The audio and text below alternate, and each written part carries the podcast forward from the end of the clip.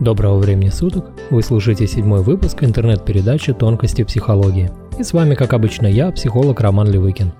Сегодняшний выпуск будет опять практическим, то есть посвященным ответам на ваши вопросы. На днях я получил следующее письмо от одного из слушателей. Добрый день, Роман. Меня зовут, ну, так-то, так-то, 27 лет. О себе. Я человек, который не будет просто проживать жизнь. Для меня важно понять, кто я в этой жизни и разобравшись идти к этому – Человек творческий, всегда хотелось сделать что-то грандиозное. Вопрос такой. У меня всегда была тяга к музыке. Когда я пою, в караоке, например, или играю на музыкальном инструменте, я получаю огромное удовольствие. Готов это делать каждый божий день. Имею абсолютный слух, пишу стихи, и, как мне говорят окружающие, надо это развивать. И совсем недавно я подумал, а почему бы с этим не связать свою жизнь? Но до этого решения я работал в разных сферах – Охранник, грузчик, торговля, логистика, шахтером даже был. И за это время понял одну вещь. Я не хочу и не буду работать на дядю. Порывшись в интернете, нашел интересный вид заработка – фотостоки. Это интернет-площадки, на которых продаются фотографии по всему миру. Я фотографирую определенные вещи, которые могут купить дизайнеры, редакторы, журналисты. Выкладываю их на сайт, и они продаются, причем одна фотография может покупаться неограниченное количество раз. С фотографиями никогда не связывался, но мне нравилось это занятие на отдыхе, в компании, при любой возможности, когда был фотоаппарат. Нужно приобрести технику, научиться фотошопу, в общем погрузиться в мир фотографа. И работаешь сам на себя, фотографируешь что хочешь, не привязан к месту, нет начальства, нет подчиненных, и при правильной упорной работе солидный доход можно делать. Вот. Не могу определиться, что выбрать. С одной стороны, фотограф – интересное для меня занятие, свобода действий, неплохой заработок. С другой – музыка, занятие которое мне доставляет огромное удовольствие. В момент, когда я пою или играю, я где-то не здесь, но я понимаю, что в этой сфере работа на дядю подразумевается, и свободы будет гораздо меньше. Как быть в этой ситуации? Подскажите, пожалуйста. Насколько я понял, вы сейчас стоите перед выбором, на какой из творческих деятельностей сделать акцент, на фотографиях или музыке, что из этого ближе к вашему истинному «я». Очень здорово, что вы заметили, что у вас есть такой выбор. Наверное, такой выбор сложно сделать, если предполагать, что у вас есть некая заранее определенная сущность. Ведь если она есть, а вы ее не знаете, то вы оказываетесь в затруднительном положении. Вы ощущаете большой риск ошибиться – на помощь приходят философы-экзистенциалисты. Они говорят о том, что мир не сотворен, а продолжает сотворяться каждый день. И у нас есть возможность выбирать, как мы поступим.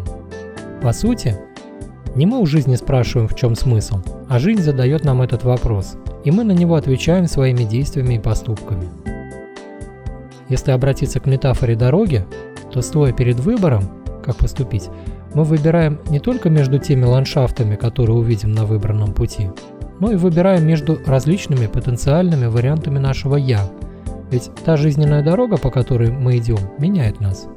И тогда получается, что мы выбираем, какое из этих наших потенциальных «я» мы сделаем реальным. Если обратиться к вашему письму, то в профессиональном плане вы уже прошли по дороге охранника, грузчика, специалиста по торговле, логиста, шахтера – все эти пройденные пути определенным образом вас сформировали. И благодаря им вы сейчас подошли к пониманию, что не хотите работать на дядю, что вам важно реализоваться в творчестве, что это больше соответствует вашей сущности. Для того, чтобы, оказавшись на развилке дорог, было легче выбирать нужное направление, стоит развивать свою интуицию, внутреннее понимание, мое не мое. А для этого нужно регулярно задавать себе вопрос – а то, что я сейчас делаю, насколько оно мне нравится, насколько я нахожу себя в этом. Хотел бы я, чтобы этого было в моей жизни побольше, или я хотел бы, чтобы этого в моей жизни было поменьше.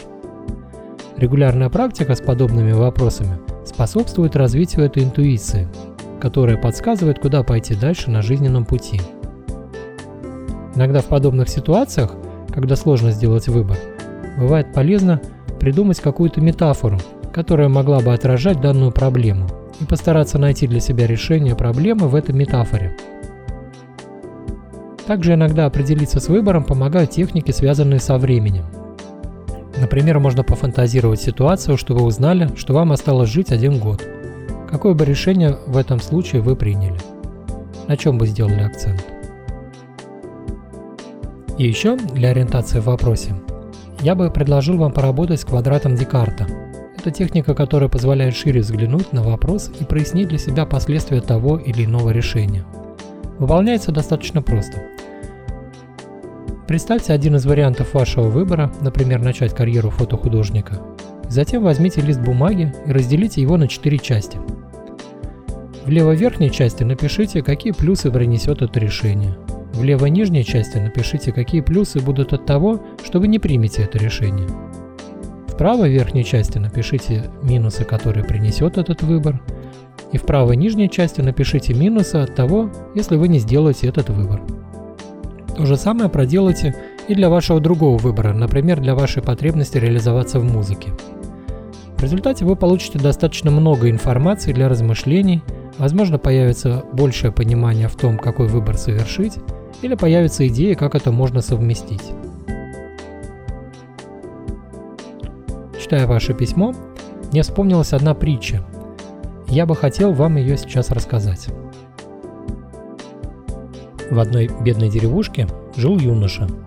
Как и все обитатели этой угасающей деревушки, он проводил свои дни совершенно бессмысленно и бесцельно. И вот однажды ему приснилось море. Ни один из жителей деревушки ни разу не видел моря, поэтому никто не знал, что это такое. Когда молодой человек заявил, что хочет отправиться на поиски моря из своего сна, все покрутили пальцем у виска и назвали его дураком. Но он все равно собрался в путь, долго странствовал, пока не оказался на развилке. Здесь он выбрал ту дорогу, которая вела прямо, и через несколько дней добрался до богатого поселка. Юноша рассказал местным жителям, что ищет море, и они начали убеждать его не тратить время зря, а оставаться в этом поселке и жить спокойно и счастливо, как все. Он послушал их, остался и несколько лет прожил в достатке. Но однажды ночью ему опять приснилось море, и он вспомнил о неосуществленной мечте. Юноша решил покинуть дом и вновь отправился в путь. Попрощавшись со всеми, он вернулся на развилку и на этот раз двинулся в другом направлении – Шел он долго, пока не достиг большого города. Город ему понравился, и он поселился в нем. Молодой человек учился, работал, веселился с друзьями и со временем забыл о своей цели. Однако через несколько лет, став уже взрослым мужчиной, он опять увидел во сне море и подумал, что если не исполнит мечту своей юности, то впустую растратит свою жизнь. Поэтому он снова вернулся на развилку и выбрал третью дорогу, которая привела его в лес – на небольшой полянке мужчина увидел домик, а возле него уже не слишком молодую, но все еще прекрасную женщину, которая развешивала белье. Она предложила ему остаться с нею, так как ее муж ушел на войну и не вернулся. Мужчина согласился. Много лет они прожили счастливо, вырастили детей, но однажды, теперь уже пожилого человека, опять навестил сон о море – и он бросил дом и семью, примчался на развилку и пустился в путь последней, ранее неизвестной ему тропой, очень крутой и каменистой. Он с трудом карабкался и выбивался из сил. Оказавшись у подножья большой горы, старик решил подняться на нее в надежде хотя бы издали увидеть море из своих снов. Через несколько часов на исходе сил он добрался до вершины. Перед ним раскинулись необозримые просторы. Старик увидел и развилку, и богатый поселок, и большой город, и домик женщины, с которой провел много счастливых лет. А вдали, на горизонте, он увидел голубое бескрайнее море. И прежде чем остановилось его измученное сердце, растроганный старик сквозь слезы сожаления заметил, что все дороги, которыми он шел, вели к морю, но только ни одну из них он не прошел до конца. На этом на сегодня все. С вами был Роман Левыкин. Связаться со мной можно через сайт helpmenow.ru.